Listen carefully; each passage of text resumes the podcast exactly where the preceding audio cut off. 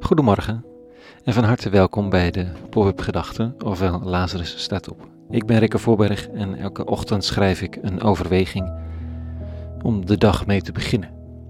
Mijn moment van stilte en bezinning. Vandaag met de titel Tijd. Pop-up Gedachten donderdag 16 juli 2020.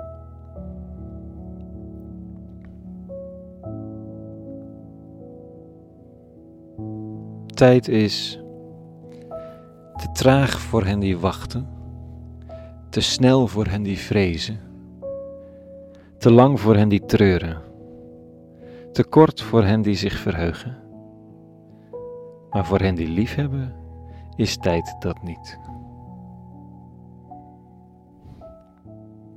Henry van Dijken, Amerikaans protestants predikant, schrijver en dichter, begin 20e eeuw. Hij schreef deze prachtige woorden. Ze werden in de oorspronkelijke Engelse versie natuurlijk geplaatst op een gedenksteen in Londen ter herinnering aan de Engelse slachtoffers van 9-11.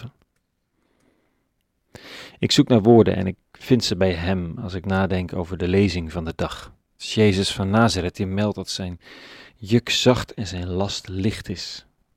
En dat klinkt allemaal fijn en aantrekkelijk, maar Waarom zou dat zo zijn? Wat maakt die last dan licht? Dit staat u. In die tijd nam Jezus het woord en sprak: Komt allen tot mij die uitgeput zijt en onder lasten gebukt gaan, en ik zal u rust en verlichting schenken.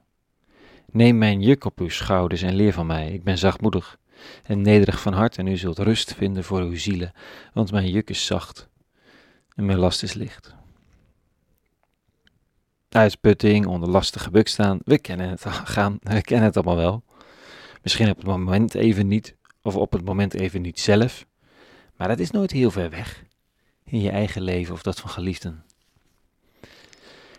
En de rabbi hier zegt niet dat je alles kunt afleggen. Dat het niet nodig is om iets te dragen, dat het allemaal goed is en dat je kunt rusten. Dat vast ook, maar hij stelt voor om het juk dat je draagt te vervangen met een ander juk. Zo'n juk is bij mij weten een houten balk om je nek, waardoor je een ploeg kunt trekken of iets anders kunt dragen. Twee emmertjes water, bijvoorbeeld. Het juk stelt je in staat om te werken. En die man van Nazareth, en die, eh, die van de man van Nazareth is zacht en de last is licht. Er is werk te doen. Een nek mag gebogen, een juk ontvangen met een last, maar zacht en licht. We zijn bedoeld om te creëren, om ons in te spannen, om te dienen, ergens aan te bouwen.